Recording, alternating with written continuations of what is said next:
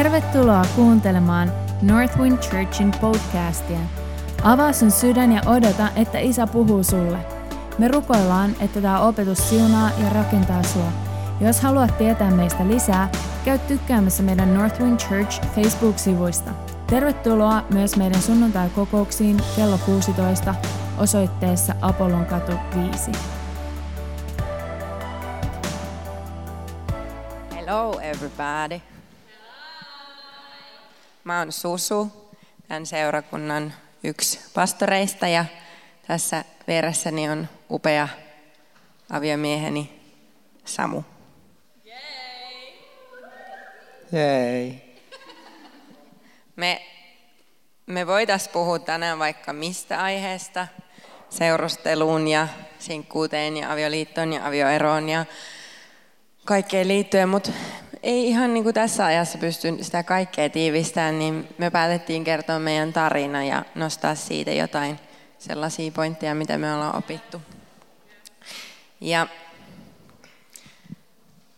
olipa kerran 12-vuotias Susanna, silloinen Sireen, joka pongasi Samun breikkaamasta Oulun helluntai-seurakunnalla Otsin tanssiyhdistyksen joulushowssa. Siitä alkoi ystävyys.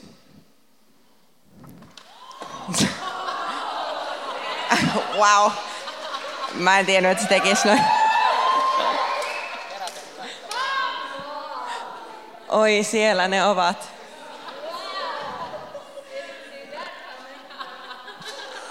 Onpas rakeinen kuva. Ainakin olette hereillä. Öm, tässä me ei ihan vielä olla, tai ei kun, tässä me ollaan vähän vanhempia, 18, 19, jotain. Mut, sitten oli vuosi, 6, vuosi 2015 ja tapahtui maailman noloin tekstari. Tiedättekö te, kun te lähetätte jonkun semmoisen niin vuodatusviestin teidän kaverille, että apua oikeasti mä oon niin ihastunut, että mun täytyy kertoa sille. Ja te lähetätte sen sille henkilölle. Jep, minä, kyllä. No, siitäkin olosta tekstareista selvittiin ja awkwardisti hengattiin samoissa kaveripiireissä. Mä olin silloin itse asiassa Jannen kanssa tosi hyvä kaveri ja sitten kuitenkin niin kuin Samun kanssa piti jotenkin tulla toimeen tämän episodin jälkeen. Käytiin muun muassa Venäjällä, Pohjois-Venäjällä niin kuin maanalaisissa seurakunnissa ja jakamassa vähän raamattuja ja muuta mukavaa. No, sitten ystävyys jatku ja Samu päätyi pois seurakuntakuvioista, mutta se jatkui silti. Ja tässä vaiheessa hellarikulttuurissa, kun olin silloin, mä olen luterilaisesta perheestä, mutta mä olin päätynyt 15V hellareille Oulussa ja kaikki mun ystävät oli luonnollisesti naimisissa, kun mä olin 19. Ja tota, halu naimisiin oli, halu naimisiin oli kova ja, ja tota, niin, tässä vaiheessa mä halusin sanoa sen, että niinku, vaikka me ei puhuta tänään kahdesti sinkkuudesta, niin me halutaan siitä meidän seurakunnassa opetusta ja me halutaan pitää, pitää niin kuin iltoja ja puhua tästä aiheesta. Ja se ei ole missään nimessä häpeä. Se kun me puhutaan meidän avioliitosta ja tarinasta, niin me, me halutaan, että kukaan ei koe häpeää tai että, että olisi niin kuin joku ähm, vika sussa, jos sä et ole vielä naimisissa. Ähm, semmoinen opettaja kuin Jennifer Toledo Expression 58-seurakunnasta niin opettaa ihan älyhyvin tästä. Hän meni itse kolme, kolme 38-vuotiaana naimisiin ja on ihan älyttömän hyviä podcasteja ja saarnoja hänellä aiheesta. E58-seurakunta. Ja mä itse asiassa luin Moral Revolution on yksi toinen tosi hyvä semmoinen resource-lähde – nettisivu, missä on ihan hirveästi artikkeleja kaikesta, niin kuin kaikkiin ihmissuhteisiin liittyviä artikkeleja. Ja siellä oli sellainen artikkeli kuin 19 Lies Churched Kids Believe About Dating. 19 valhetta, joita seurakunnassa kasvaneet äm, nuoret lapset uskoo seurustelusta. Ja oikeasti mä niin toivon, että mä olisin lukenut sen artikkelin silloin 18-19 V. Huhhuh. niin kuin tällaisia valheita, että jos seurustelen ja se ei päädy avioliittoon, on täys epäonnistuja tai tällä planeetalla on vaan se yksi ainoa oikea mulle ja kun mä sen missaan, niin sitten mä sen missaan. Niin kuin kaikki tällaisia valheita käy läpi ja, ja tuo, tuo niihin totuutta. No, jatketaan meidän tarinaa. Syksyllä 2008 Mese Messenger palvelu alkaa käymään kuumana silloin, kun minä lähden maasta. Tietenkin luonnollisesti silleen, kun mä oon niinku yrittänyt Samuun saada paljon kontaktia ja yhteyttä, niin seitsemän vuotta siinä, niin sitä ei hirveästi ole tullut. Mutta sitten kun mä lähden maasta, niin sitten sitä alkaa tulemaan. Ja paljon. Ja mä oon silleen, niin kun mä lähden opetuslapsekouluun Waivamiin, opetuslapsekouluun Norjaan, ja mä ajattelen, että, että niin kuin mä omistan tämän vuoden Jumalalle, ainoastaan Jumalalle ja näin. Ja no sit Samu alkaa juttelee, mitä vitsiä. Sitten tota, yritän edelleenkin omistaa sitä vuotta Jumalalle ja, ja omistinkin oikeasti. Se oli oikeasti elämää muuttava vuosi, mutta tota, kyllä mä aika paljon roikuin mesässä silloin vielä 12. Sitten piti nousta seitsemältä siivoa vessa ja silleen, oh my god. Joo. No, vuosi 2008 joulu. They kiss. Ei tapahtunut ihan niin kuin mä olin oppinut silleen siellä Jonathan David Helseriltä, että ne sitten pussas vasta siinä alttarilla, kun meni naimisiin. Mutta kyllä me sitten seurustelussa oltiin pusulakossa ja muuta yritettiin kovasti. Pakon, siis oltiinhan me tosiaan niin kaukosuhteessa, että se auttaa aika paljon siinä. No, mä menin jo sinne, että me päädyttiin seurustelemaan, mutta käydään nyt tarina ennen sitä vielä läpi. Öm, tosiaan kun mä olin raamattukoulussa, niin Samu oli baarissa. Mahtava kompo. Joo. Jumala sanoi, niin että siinä vaiheessa, kun kaveri on niin, niin masentunut, niin not the right time. Hashtag not the right time. Mutta en mä kuunnellut siinä vaiheessa, koska mä olin niin ihastunut. Jonka seurauksena Samu joutui niin kuin, oikeasti laittamaan välit poikki ja sanomaan, että Mä en tuu kokeen tällaista rakkautta ennen kuin mä opin antaa Jumalan rakastaa mua. Se oikeasti sanoo kaiken sen, sen niin kuin oman, mm, sanoo kauniisti, kökön keskellä, sotkun keskellä. Näin viisaasti. Siinä oli osaksi se, että mä näin niin kuin pohjimmiltaan, millainen Samu on ja millainen Samu tulee olemaan. Ja että se ei ole vaan niin kovista joku cool tyyppi, vaan se on lempeä, taiteellinen ja viisas, kaikkea niitä asioita, mitkä on tullut esiin. Mutta mulla oli semmoinen messianisuuskompleksi. Ja, ja niin kuin tästä pointtina nousee se, että mieti tarkkaan, ootko sä niin se ihmisen pelastaja. Mieti tarkkaan, alatko sä seurustele ihmisen kanssa, joka ei ole rakastunut Jeesukseen. Koska jos se järjestys on se, että Jumala ei ole ykkönen, niin voin luvata, että tulee ongelmia. Mä olin, olin ö, siinä jossain sen meidän seitsemän vuoden säädön välissä myös seurustelin ei, ei-uskovan pojan kanssa ja sanon vaan teille, että kyllä sitä käsiteltiin muun muassa siellä raamattukoulussa. Joo.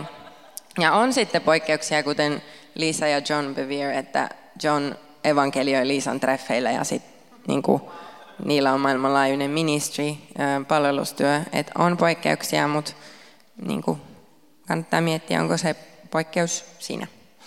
Ja joo. Lisää säätöä syksy 2009. Säätöä oli ollut niin paljon ja kaiken maailman niin kuin, me ei enää ikinä nähdä nyt oikeasti. Dö. Niin siinä vaiheessa mä niin kuin päätin vaan, että Samu, tiedätkö mitä, että ollaanko vaan ystäviä. Ja, ja sen seurauksena, ja mä annoin anteeksi niitä monia erittäin kökköjä asioita, mitä oli tapahtunut, niin siinä vaiheessa sit sinä iltana Samu, mitä sä koit? Mä koin, että mä oon niin, mikä, mikä oli se nätti sana? Kökkö. Että mä tarviin Jumalaa. Ja sen kautta, että Susu sanoi, että me ei enää koskaan olla mitään muuta kuin kavereita, se on ihan okei, niin mä sen kautta itse asiassa päädyin tulen takaisin Jumalan luo. Oli mä rukoilukista aika paljon. Mutta sitten me oltiin ystäviä kuukausi. Ja sen kuukauden jälkeen oikeasti me, Mä en tiennyt, että mitään tulisi tapahtuu. Me oltiin ystäviä, me katsottiin Finger of God ja yhdessä ja ai, kaksi viikkoa. Okei. Okay. Mut me päädyttiin meidän porukoiden katolle, ei kun Samun porukoiden katolle ja Oulussa. Ja sitten mä kysyin Samulta, että mitähän Jumala ajattelee niin kuin meistä. Ja sitten Samu vastasi, että meistä tulisi tosi se pari. Joo. No, sitten niin kuin me molemmat tiedettiin, että realiteetti on se, että Samu on muuttamassa Lontooseen ja se on siellä seuraavat 3-5 vuotta. Ja me ollaan niin oikeasti sitoutumassa nyt kaukasuhteeseen. Ja kaksi kuukautta me ehdittiin seurustella ja siitä alkoi meidän long distance dating, kaukosuhde. Se sisälsi paljon skype-puheluita, viiden tunnin skype-puheluita ja paljon kirjeitä. Meillä on sellainen laatikollinen kirjeitä, Samu kirjoitti mulle paljon kirjeitä. Yeah, buddy. Let me testify. Um, fast forward seuraavaan kevääseen. Me ollaan seurusteltu hulppeat yhdeksän kuukautta ja mä oon lentänyt salaa Suomeen, Kosimaan Susua. Mä saavun Oulun tonne rautatieasemalle ja Susu soittaa mulle ja haluaa tai aloittaa puhelun jollakin tällaisella sanolla, että mä en, mä en pysty tähän enää. Tämä on liian, liian, liian hankala. Mä seison, mun iskä on vieressä autossa. Et mä menisin dieleen ja, ja näin, ja mä oon Oulussa. Mä oon silleen, että... Eli Susu halusi purkaa meidän seurustelusuhteemme tässä vaiheessa. Sain sitten sanoa, että hei, mä tuin, mä oon, en mä aina hirveän pitkään englannissa, että mä tuun sitten Suomeen, jutellaan, rauhoita nuku vähän. Ja, ja salaisuus sitten säilyi. Aha. Wow. Salaisuus säilyi seuraavaan päivään asti, jolloin me sitten mentiin kihloihin. Se oli story itsessään. Ja, ja me päädyttiin mennä itse asiassa meidän kihlajaisissa, jotka oli pari päivää myöhemmin. Mitä? Siis kihlajaisissa päädyttiin, päädyttiin päättämään, että me mennään samana kesänä naimisiin. Eli se oli toukokuun alussa, kun mentiin kihlajaisiin, me että mennään samana kesänä naimisiin. Um, mut, niin. Tai Jannella oli kaksi vapaata viikonloppua sinä kesänä. Toinen niistä oli just se viikonloppu, jolloin myös Susun, ähm, Susun perheen kodin lähin seurakunta, joka on hirveän kaunis kirkko, niin se sattui olemaan vapaa just sille sunnuntaille, kun se oli tullut peruutus ja sitten yksi paikka, äh, yksi niin juhlapaikka, niin siihen oli tullut peruutus. Et se oli vain sellainen niin tähdet kohdillaan, tsing, tsing, tsing. Mutta siitä sen verran, että, että miksi me Miksi me päätettiin, että me mennään niin nopeasti naimisiin? Siis se on, jos me selitän mun ei-uskoville kaverille varsinkin, että joo, me seurusteltiin yhdeksän kuukautta, mentiin kihloihin ja sitten me mentiin seuraavana kesänä naimisiin. Niin se ei yleensä ole silleen, että ah, okei, okay, joo, siisti, joo, siis munkin kaikki kaverit, joo. Aa. Jebedi. Niin mä luulen, että se oli osittain sitä, että, että me, me ymmärrettiin ensinnäkin, että mikä liitto on. Ei sillä, että mä sanoisin, että me ymmärrettiin, millaista avioliitto tulee olemaan. Ei siitä ole niin hölkäsen pöläystäkään. Enkä mä olisi ikinä päästänyt itseni naimisiin silloin, kun katsoin meidän hääkuvia, että kuka vauva siellä ei Että. Mutta mä sanoisin, että me, että me kuitenkin me ymmärrettiin, mistä oli kyse. Meillä oli muutamia meidän kaverit jo, jo mennyt naimisiin ja, ja se oli meille silleen normaali oloinen asia jo tässä vaiheessa. Mutta me myös tajuttiin, että ei tule oleen hirveän käytännönläheistä aikaa tehdä niitä tärkeimpiä ja isoimpia muutoksia meidän elämässä. Me oltaisiin voitu odottaa, että me ei oltaisi kaukoavioliitossa. Me oltaisiin voitu odottaa, että meillä on rahatilanne kunnossa, että jollakin on työpaikka, että meillä ei olisi, koska siis me oltaisiin voitu ottaa monta asiaa, mutta me päätettiin, että me ei, koska usein elämässä ne asiat, mitä, isot päätökset, mitä tarvitsee tehdä, ne ei ole käteviä. Vauvan hankkiminen tai harkinta ei ole koskaan niin kuin, hei nyt olisi ihan hirveän kätevä aika. Se ei ole koskaan sellainen esimerkiksi. Ja se tehdään silti. Ja mitenköhän mä tämän sanoisin? Me myös ymmärrettiin se, siis mä, mä koitan sanoa tosi radikaalin pointin ilman, että mä kuulostan hullulta. Tai jos te kuuntelette tätä jostain podcastista myöhemmin, niin antakaa mulle anteeksi. Mutta me myös ymmärrettiin se, että vaikka me oltiin tosi rakastuneita ja tykättiin toistamme tosi paljon, me niin koettiin, että että tämä on niin oikein, niin toinen kääntöpuoli siitä on se, että me tajuttiin, että sun pitää vaan valita joku ja kuolla. Just pick someone and die käytännössä. Et mä ja Susu ei kummatkaan uskota siihen, että on joku yksi ainut oikea tässä universumissa, jos sä missaat sen, niin sit sä missaat sen. Vaan me uskotaan, että just pick someone and die käytännössä. Ei sillä, että meette nyt ja älkää olko tyhmiä. Älkää olko tyhmiä. Jos te et, olette sinkkyä tai ette ole naimisessa, niin älkää olko idiootteja, mutta niin.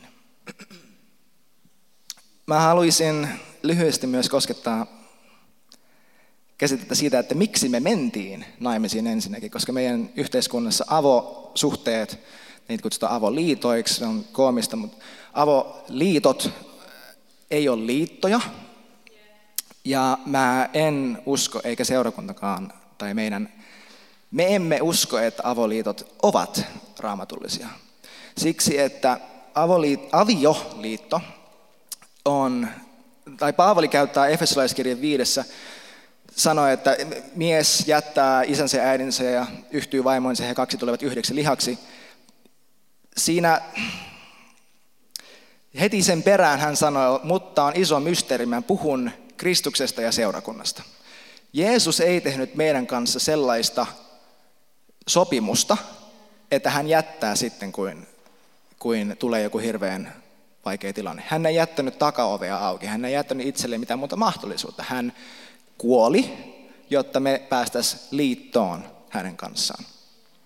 Avosuhteissa me, jät, me käytännössä sanotaan, että me jätetään, mä oon tässä niin pitkään kuin tämä juttu toimii, mutta jos tämä juttu ei toimi, niin mulla on niin tämä emergency exit käytännössä. Se on vähän sama kuin, se on vähän sama kuin sä kävisit täällä joka sunnuntai ylistämässä, laulamassa kumbajaa, mutta sä et ole missään vaiheessa syntynyt uudesti. Sä et ole yhteydessä Jumalan kanssa. Ja jos sä tällä hetkellä oot seurustelusuhteessa, tai jos sä tällä hetkellä oot avosuhteessa, menkää naimisiin. No mutta miksi me, se on vaan paperilappu? Jos se on paperilappu pelkästään, niin laittakaa nimet alle. Ja varsin, ja mä voin sen verran sanoa, että siis mulla oli, ennen kuin mä syntyin, tai tulin takaisin Jumalan tykö, mulla oli ollut seksisuhteita sitä ennen. Susu, siis, Susu luuli, että se oli vain yksi ihminen, mutta me ei ole ikinä puhuttu tästä. Mutta siksi, koska, tai siis me oltiin puhuttu tästä vähän siksi, mutta mä selitän. Se kun mä synnyin uudesti, se oli mulle niin totaalinen ja absoluuttinen kääntyminen pois kaikista siitä vanhasta, missä mä olin elänyt. Että sen jälkeen, kun me yritettiin puhua sitä, että no mitä mä, oon, mitä mä, mä NS heittomerkeissä on tehnyt ennen, se tuntui mulle tyhmältä ja järjettömältä siksi, että musta tuntui, kun me puhuttaisiin jostain vanhasta tutusta, joka on kuollut. Että mä oikeasti ajattelin silleen, että, että noilla teoilla ei ole mitään tekemistä mun kanssa. Että Jumala absoluuttisesti pystyy eheyttämään, jos sä oot, jos, että jos sä oot tullut seksisuhteessa, jos sä oot tälläkin hetkellä, et siis, ja, se, ja avioliiton ulkopuolisessa, niin Jumala todellakin pystyy eheyttämään, ja me uskotaan, että seksi kuuluu avioliittoon, tästä tullaan puhumaan myöhemmin lisää kahden, kahden sunnuntain aikana. Mutta hyvin lyhyesti, siis tämä on ihan eri, eri asia, mutta hyvin lyhyesti siksi, että ekassa korintolaiskirjeessä jake, äh, luvussa kuusi Paavali puhuu siitä, että miksi mä menisin ja liittäisin mun kroppani porttoon, tai siis prostituoituun. Ja hän sanoi, että siinä teossa minä tulisin hänen kanssaan yhdeksi lihaksi, tai sä tulet yhdeksi lihaksi hänen kanssaan. Kuulostaa tutulta, mies jättää isänsä ja äidinsä, yhtyy vaimonsa, he kaksi tulevat yhdeksi lihaksi. Seuraavassa jakeessa Paavali sanoi, että kuka on yhtynyt Herraan, on yksi henki hänen kanssaan. Hän rinnaistaa seksin ja se, että siinä oikeasti jollakin tavalla yhdytään ihmisen kanssa. Se ei ole fyysinen teko, se on täysin sielullinen ja hengellinen teko. Ja siksi hän rinnaistaa sen siihen, että me olemme tulleet yhdeksi Kristuksen kanssa hengessä, samalla tavalla kuin joku on tullut yhdeksi toisen ihmisen kanssa lihassa. Puhumattakaan siitä, että raamatun aikoina seksi oli se, millä todettiin, että okei, ne on nyt naimisissa. Se oli osa sitä hebrealaista, tai sorry, hebrealaista, juutalaista avioliittoseremoniaa ja ei siitä nyt sen enempää.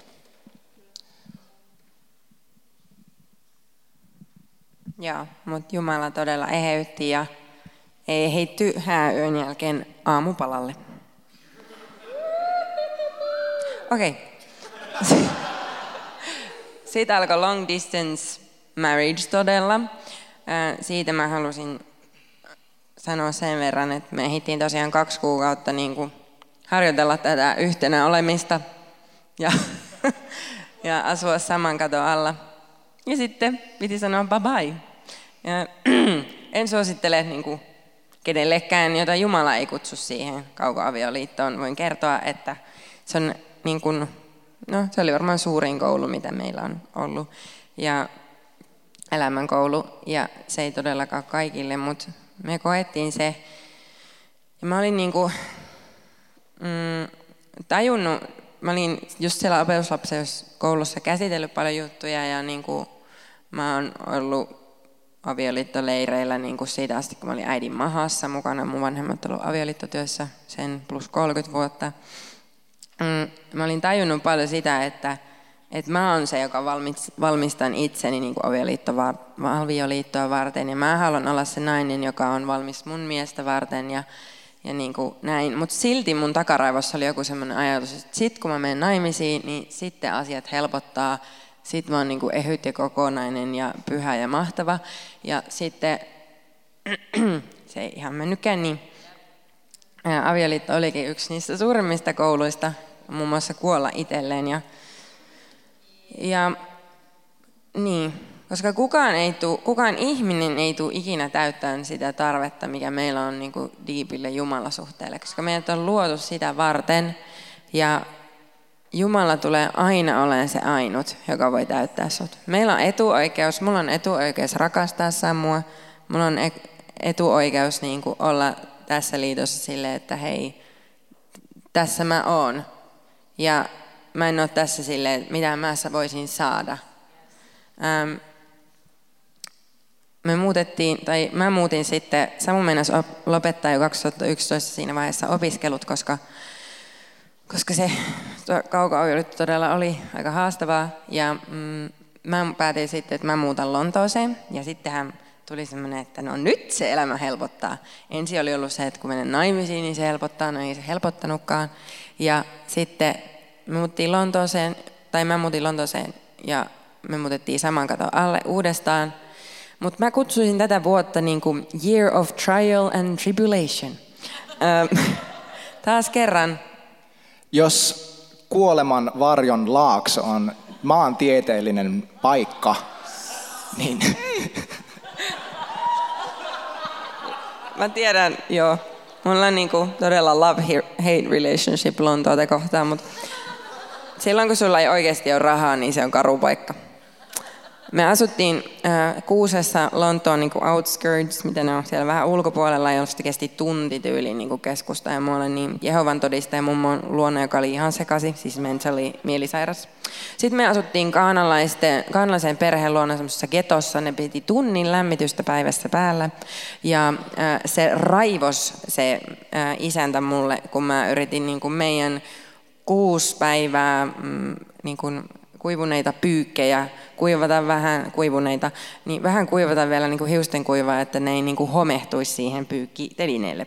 Siellä oli joku plus 16, plus 15 astetta sisällä mä menin astaan äm, ruokakauppaan lämmittelemään. Ihan siis oikeasti tosissaan. Menin lämmittelemään ruokakauppaan. Tällaista. No sitten me päätettiin, että nyt me mennään jonnekin, missä ei ole muita ihmisiä ja Tämä oli siis huomien toinen avioliittovuosi. Ja sitten niin me oltiin, meillä oli kaikki meidän maallinen omaisuus ostoskärryssä, kun me saavuttiin meidän seurakunnan pihalle sieltä kaanalaisten perheen luota. Ja sitten kun me tultiin joululomalta Suomesta, niin me muutettiin semmoiseen Lontoon lähiön kuin Niisden, joka oli sellainen ketto. Ja sitten me asuttiin semmoisessa kämpässä, jos homehtui, meidän sänky homehtui kolmessa viikossa niin pahasti, että me lähdettiin meidän kavereille ja kun me saavuttiin niiden ovelle, niin oli silleen, you look like you need a drink. Ja sitten tota, me, kaiken kukkuraksi meidän, niin kuin, oi ei vielä tota, niin meidän, niin meidän tota, toi mm, maitopurkki oli vuotanut kaikkiin siihen meidän maalliseen omaisuuteen. Sillä kun me metrossa No siellä metron siellä laiturilla niin itkettiin ja naurettiin yhtä aikaa. Mutta kaikesta tästä mm, tämän vuoden opetus oli, niin kuin, että iloitkaa joka tilanteessa. Se oli todella oikeasti, siis mä opin ihan hirveästi siitä, että olosuhteet ei voi määrittää mun iloa. Ja sen, sitä me opettiin paljon, että me ollaan tiimi. No, Lontoosta Kenian kautta, mikä, mä olin ollut vuoden semmoisessa kenialaisten projektissa siinä Lontoossa töissä. Ja Kenian kautta meidän ystävät äh, ihanasti maksoi meidän lentoliputkin siinä vaiheessa, kun me oltiin niin köyhiä. Niin, niin me Nairobista suoraan Heathrown, meidän kaverit toi meidän kavan Heathrow-lentokentälle ja me lennettiin suoraan Ouluun. Ja voin sanoa, että kulttuurisokki oli siinä vaiheessa niin kuin aika kova. Ja sitten kun me ajateltiin, että nyt me ollaan Oulussa ja meillä on oma asunto, me asuttiin hetki meidän Samun porukoilla ja mun porukoilla, niin tota, nyt se elämä helpottaa. No ei se sitten helpottanutkaan, koska Samu aloittaa yrityksen Helsingissä ja samalla mä opiskelen, mä johdan tanssikoulua ja mä oon Vapiksen nuorisotyössä ja mun terveys niin kuin reistaa todella pahasti. Ja sitten, sorry, mä opittelen tätä mikin käyttöön. 2014 mä valmistun ison mahan kanssa ja toivo syntyy. Ja tota, ähm, Samu käy töissä silloin Helsingissä sen vuoden ja, ja tota, ulkomailla. Mä, mulla on niinku kädet kakassa, niin se laittaa kuvia jostain Sveitsin alpeilta. Ihanaa. Ja sun sanoin, että lapsi oli niinku se toinen koulu niinku ehdottomalle rakkaudelle. Mutta ei siitä niinku vanhemmuudesta me tullaan puhumaan varmaan jossain muussa välissä. Mutta Tämä oli sitä meidän tarinaa. Ja mitä tapahtui sitten? Sitten me muutettiin 2015 vuonna Helsinkiin tai tarkemmin Espooseen ja siinä vaiheessa totta kai ajateltiin, että no niin nyt mun työpaikka on samalla paikkakunnalla, niin nyt se elämä helpottaa. Ei ole, ei ole. Siinä kävi itse oi, Jumala auta. Siinä kävi itse mä sanoisin, että meillä oli Oliko raskaampi kuin Lontoa? Voiko mikä olla raskaampi kuin Lontoa? Todella raskasta aikaa heti siitä eteenpäin, kun me muutettiin, muutettiin tänne. Meillä oli elämä tosi sekaisin. Meillä ei oikein minkäänlaista yhteisöä, millaista kaveripiiriä järkevämmin. Mä näen oikeastaan pelkästään ihmisiä, jotka jollain tasolla liittyy mun töihin. Mulla ei ollut kavereita. Ja tällaisen ei helpottuneen elämän kautta me sitten seuraavana keväänä, mä sanoisin, että me ajauduttiin aviokriisiin. Et mä muistan, että meidän, kun me oltiin, me oltiin varattu liput jenkkeihin meidän kavereiden häihin, yhden mun tosi hyvän kaverin häihin. Ja me siellä valmistaudutaan tähän lentoon ja mä poden meillä kotona avioeroa. Mä muistan, että mä sohvalla sanoin Jumalalle, että jos tämä jenkkireissu ei korjaa jotain, niin mä en tiedä, että miten mä tästä selviän. Tai mä, että mä sanoin, että mä en usko, että me selvitään tästä. Että mulla oli aika sillei, kovat panokset sillä reissulla. No mut se reissu sitten oli meille kuitenkin tosi iso herätys. Siinä itse asiassa kävi sille, ensinnäkin oli meidän, ystävien häät. Se oli aika iso muistutus siitä, että mitä me ollaan oikeasti toisillemme luvattu. Ei vaan niin kuin silleen, että joo, hyvä klikki, ollaan tässä. Niin hengaillaan, vai että mitä me ollaan oikeasti luvattu. Ja samaan aikaan kuultiin, että yksi pariskunta, jonka luona me myös, unohdit sanoa, jonka luona me yhdessä välissä asuttiin Lontoossa, siinä gaanalaisen perheen Geton ja sen toisen teollisuuslähiön välissä, Ää, niin, että ne oli keskellä aviokriisiä, ne oli eroamassa. Et siinä on niin kuin aika paljon muistutuksia ja sit sain itsekin kokea tosi vahvaa sellaista hengellistä uusiutumista siellä, kun oltiin Power and Love-konferenssissa ja, ja muuta tällaista. Mutta siinä vaiheessa, ennen kuin me lähdettiin sinne reissuun, niin mulla oli tosiaan tosi hulluja tunteita. Tosi silleen, niin kuin, mä olin äh, jo jossain määrin loppuun palannut siinä vaiheessa, ja mä koin vaan oloni hirveän raskaaksi meidän avioliitossa. Mutta se oli niin ristiriitainen tunne siksi, että mä tiedostin, että puolison vaihtaminen ei tule korjaamaan mitään.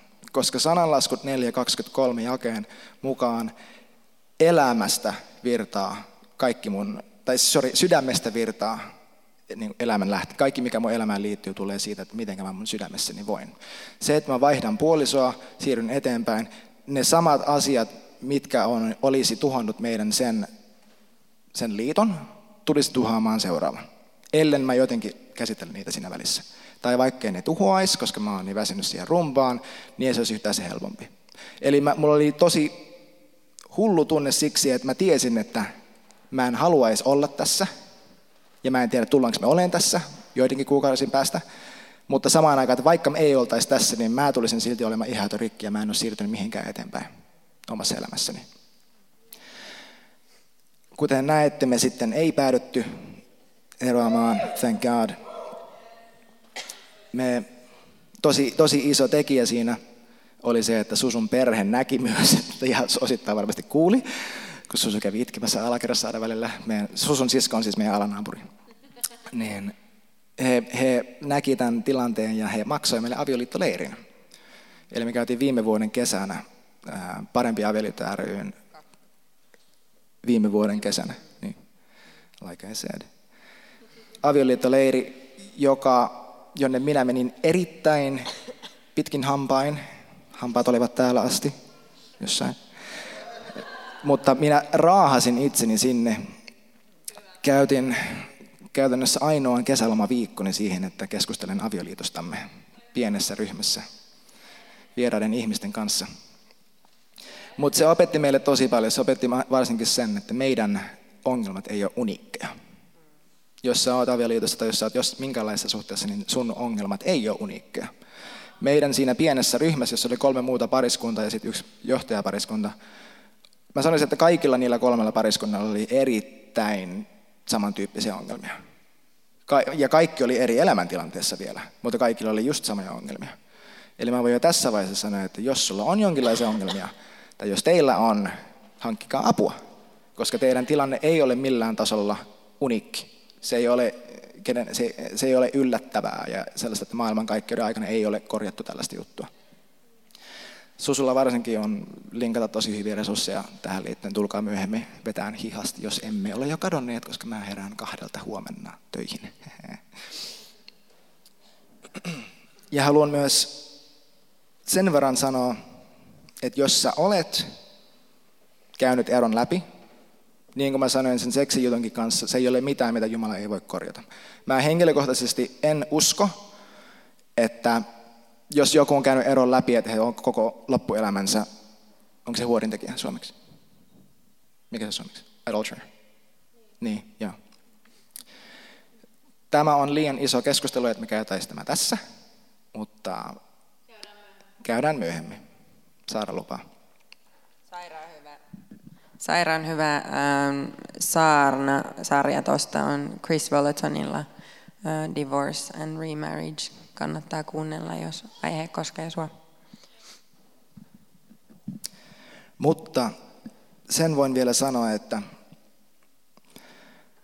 isoin syy, minkä mä kuulen sille, että ihmiset on eronneet, on se, että me kasvettiin erilleen.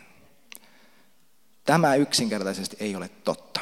Jos sä oot tällä hetkellä suhteessa, te ette ole vielä eronnut, mutta sä oot suhteessa, ja sä koet, että te olette kasvaneet erilleen. Te ette ole kasvaneet erilleen. Te ette ole puita ja tuulee kahteen eri suuntaan. Tämä erilleen kasvaminen NS-heittomerkeissä on sarja satoja ja tuhansia hyvin, hyvin pieniä valintoja, missä mä oon päättänyt, että mä nyt en jaksa käsitellä tätä juttua. Mä menen mieluummin nukkumaan. Se katoaa se ongelma kuitenkin. Ainahan se katoaa. Nuts. Tai hyvin pieniä valintoja, missä mä, missä mä oon valinnut laittaa itseni toisen edelle. Missä mä vaan yksinkertaisesti en ole nähnyt vaivaa. Mä näin yhtä, yhtä meidän tuttua jonkin aikaa sitten. He olivat eronneet. Ne oli meille tosi läheisiä jossakin vaiheessa meidän elämää. Eka kun he kertoi tästä, niin he sanoivat, että he on kasvanut erilleen ja että he ovat päättäneet eroa. Ja sitten myöhemmin tämä kaveri tunnusti meille, että, että itse asiassa me vaan ei tehty töitä. Että meni X määrä vuosia ja me vaan ei jaksettu enää. Me, me, me lakattiin olemasta niin kiinnostuneista toisissamme, että me tehtäisiin töitä. Se ei ole vahinko, että joku ihmissuhde menee rikki. Voi tehdä vahinkoja, mutta se ei ole se syy, miksi joku suhde päättyy. Ja sanoisin, että on Hmm. Mun on vaikea sanoa tämä ilman, että teistä kuulostaisi siltä, että mä oon jotenkin avioeron kannalla. Mutta mä haluan sanoa sen, että mä ymmärrän, että jos olet vaikka suhteessa, missä on väkivaltaa, tai missä muuten on joku juttu, mitä oikeasti ollaan yritetty ratkoa, olla ehkä asut erillä jonkin aikaa, ollaan oikeasti hankittu apua. Okei, mä ymmärrän. Mä en velvoittaisi sellaista ihmistä pysymään sellaisessa sellaisessa niin kuin, mikä abusive, niin kuin pahoinpitelevässä suhteessa loppuelämän. Ja jos sä oot käynyt sellaisen läpi, älä koe siitä häpeää, että sä et ole sellaisessa enää. Mutta se on erittäin pieni prosentti suhteista mun mielestä, mitkä ovat sellaiset, niitä ei voisi enää korjata. Tai sellaiset, niitä ei kannattaisi enää korjata. Just siksi, että ei ole sellaista ihmistä tämän maan päällä, jonka kanssa joka aamu ja ilta, kun sä heräät ja menet nukkumaan, että sä ajattelet, että ne on vaan niin ihania. Ne ei ikinä tee mitään väärin, kun ne käy vessassa, se tuoksuu ruusuilta. Siis ei, ei ole ihmistä, jonka kanssa ei tule olemaan ongelmia. Tämä ei, mä en sano, että, sillä, että kun menee naimisiin, että se on kamalaa ja hirvittävää. Meillä on tosi hauskaa ja luojan kiitos, että me ollaan naimisissa – mutta avioliitto vaatii, se vaatii ihan sikana työtä. Koska se sun tehtävä siinä on kuolla itsellesi. Joka päivä pienillä pienillä teoilla sanoa, että mä en valitse mua, mä valitsen sut. Mä en valitse mua, mä valitsen sut. Koko ajan ja joka päivä.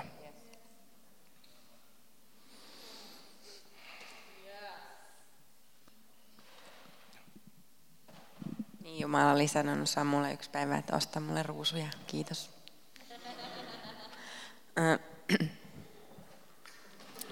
2016 tapahtuu ihana asia, Northwind, joka muuttaa meidän elämän. Ja tota, me huoma- on huomattu niin kuin tämän perheen kautta, että yhteinen näky ja visio on yksi myös ihan sikatärkeä pilari. Ja itse asiassa niin kuin Mä just kuuntelin Danny Silkin sellaista opetussarjaa, se löytyy itse asiassa TV7. Tämmöisille, se on tarkoitettu niin kuin, pareille, jotka on menossa naimisiin Love Before Marriage, se opetussarja, mutta se on ihan älyhyvä kaikille. Ja tota, se sanoo myös, niin että yksi pilari, parisuhteen avioliiton pilari on yhteinen näky ja visio. Ja yksi, mikä me koetaan tosi tärkeänä Oi, sori Jenni, antaa mennä kuvat. Seuraava oli meidän Californian reissulta sieltä. Ja, mm, ja, y, tota, niin. ja yksi tosi tärkeä asia on ö, yhteisö, perhe. Että voi jakaa, jakaa niitä niin kuin, iloja, voi jakaa suruja ja pysyy tilivelvollisena. Ö, on ihmisiä, joille puhuu ja ja tota, me nähdään, että, että Power Couples-työ, mitä tällä hetkellä me johdetaan, niin tulee olemaan iso, iso työmuoto meidän seurakunnassa ja se on nyt rukouksen alla ja pohdinnan alla, että mitä me tehdään seuraavaksi. Ja tota, toivotaan, että kaikki, jotka haluaa niin kuin esim. pienryhmiin ja muihin, niin sellaiseen pääsee tulevaisuudessa. Nyt kun me ollaan oltu nyt voi tulla seuraava kuva. Seitsemän vuotta naimisissa, niin me voidaan kyllä sanoa, että ei me olla koskaan oltu näin onnellisia. Ja äm, se yksi asia, mistä Samu jo puhukin, ää, on, että me ollaan opet, opittu sitä niin kuin vastuun ottamista omasta käyttäytymisestä. Mm, Pyhänkin on monesti mulle sanonut, kun mä oon mennyt, niin kuin, me ollaan molemmat tosi semmoisia niin kuin italialaisia. me, riidellään lujaa ja rakastetaan lujaa. Ja, tota, mm, ja mä oon oppinut sen, kun mä oon mennyt vessaan ja ollut sille, siku oikeasti, niin tota, pyhänkin on silleen, Susanna, että jos sä pyydät anteeksi, sä voitat. Oikeasti. niin kuin, jos mä pyydän anteeksi, I win. That's how it goes. Ja, ja me ollaan otettu sellainen, niin kuin, sellainen um, mikä on policy? Periaate, käytäntö, että me ei mennä oikeasti nukkumaan ennen kuin me ollaan jollakin tasolla selvitetty, ei yhdellä lauseella selvitetty, niin kuin jos meillä on ollut joku riita. Joskus on tosi hyvä vaan mennä nukkumaan ihan silleen, ei vatvoa sitä niin kuin yötä, mutta mut me ollaan päätetty, että me ei niin kuin, an, vaan niin kuin jätetä niitä asioita selvittämättä. Um, tällainen quote um, oli musta tosi pysäyttävä, että you cannot hope for a healthy marriage, you need to create one. Sä et voi toivoa, että sit kun sä astut avioliittoon tai kun sä oot nyt avioliitossa, niin se tulee olemaan hyvä. Sun täytyy tehdä sitä hyvää, niin kuin Samu puhuu. Ja vihollinen oikeasti mm, vihaa terveitä, hyviä avioliittoja ja perhe, perhettä ja perhesuhteita. Ja koska saatan on tullut varastaan tappaa ja tuhoaan, niin mekin ollaan kyllä niin kuin huomattu, että, että tämä niin kuin on ähm, vihollinen, joka haluaa että meillä ei menisi hyvin, joka haluaisi rikkoa tätä. Ja Jumala on tullut antaa elämän ja yltäkylläisyyden myös avioliittoon. Ja, ja se on niin kuin meidän näky ja visio, että meidän seurakunta voisi olla, ja unelma, että meidän seurakunta voisi olla täynnä terveitä, hyviä liittoja. Ja niin, me vaan halutaan haastaa meitä kaikki, että taistellaan rakkauden täyteisistä kodista ja taistellaan siitä, että meillä on perheissä toisiaan kunnioittavat, rohkaisevat ja rakastavat vanhemmat. Ja pyydetään Jumalalta apua, pyydetään viisautta, tutkitaan sitä liiton merkitystä, hankitaan hyviä lähteitä jo ennen naimisiin menoa. Ja niin kuin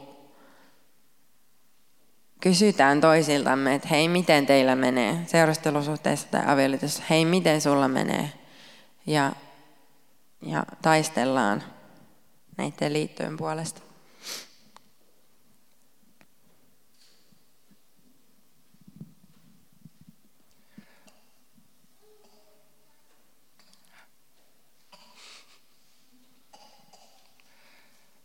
Loppuun vielä kiteyttääkseni, niin jos sä olet sinkku ja sä et haluaisi olla sinkku, mä en pyydä teitä eteen, mä Mä manail, maalailin sellaista irvikuvaa jo meidän tiimin chatissa viikonlopun aikana, että, että mä pyydän kaikki sinkut eteen ja rukoillaan heidän puolesta. Ei. Mutta tota, sellainen takeaway tästä puheesta, että älä odota, että joku ihminen tulee ja korjaa kaikki sun ongelmat. Se ei tule toteutumaan. Sä pystyt nyt, paras asia, mitä sä voit nyt tehdä tulevan puolisessa puolesta, on valmistaa itsesi rakastamalla Jumalaa ja oikeasti käy diilaamalla ne, diilaamalla ne jutut hänen kanssa perusteellisesti ja oikeasti. Koska se ei mene silleen, että no nyt se helpottaa.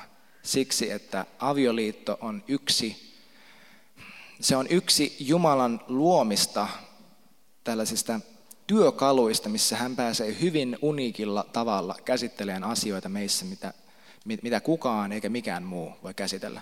Musta tuntuu, että hän miltei sallii toisessa nousta sellaisia ärsyttäviä juttuja, mitkä pakottaa meitä muuttumaan. Siis ihan oikeasti, mä oon miettinyt tätä, että siis, eihän me olla samoja ihmisiä enää. Siis mä oikeasti mietin, että tämä on Jumala jekku, tämä ansa. Se siis toi John Eldridge, jolla on sellainen kirja kuin Love and War, rakkaus ja sota. Kannattaa lukea, ah, se onkin siellä. Kannattaa lukea, myös jätkät. Hän käyttää tällaista vertauskuvaa, että se on kuin lukitsisi Huck Finnin ja Tuhkimon sukellusveneeseen ja olettaa, että kaikki menee niin kuin, luonnollisesti ja täydellisesti. Jos sä oot naimisissa, tehkää työtä, olkaa avoimia myös muille ihmisille, teidän ongelmat ei ole uniikkeja. Mikään suhde ei ole sataprosenttisen täydellinen. Syy, miksi me haluttiin kertoa meidän todistus on se, että meillä ei ole aina ollut tällaista. It's just so wonderful. Ja vaikka nyt on helpottanut hyvin paljon, come on. Onko se seitsemän vuotta joku tällainen pyhä raamattu numero? Se on varmaan, kato täys ympyrä. Näettekö tuollakin ympyrä?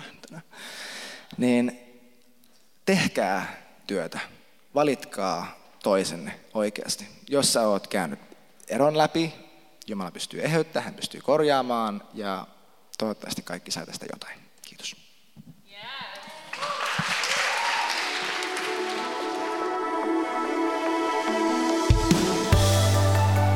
Kiitos, että olit mukana ja kuuntelit tämän opetuksen.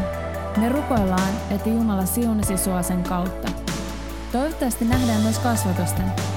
Sä olet tosi tervetullut Northwind Churchin sunnuntai-kokouksiin kello 16 osoitteessa Apollon katu 5, tai jos sä haluat, että me otetaan suhun yhteyttä, laita meille sähköpostia osoitteeseen connect at northwindchurch.fi.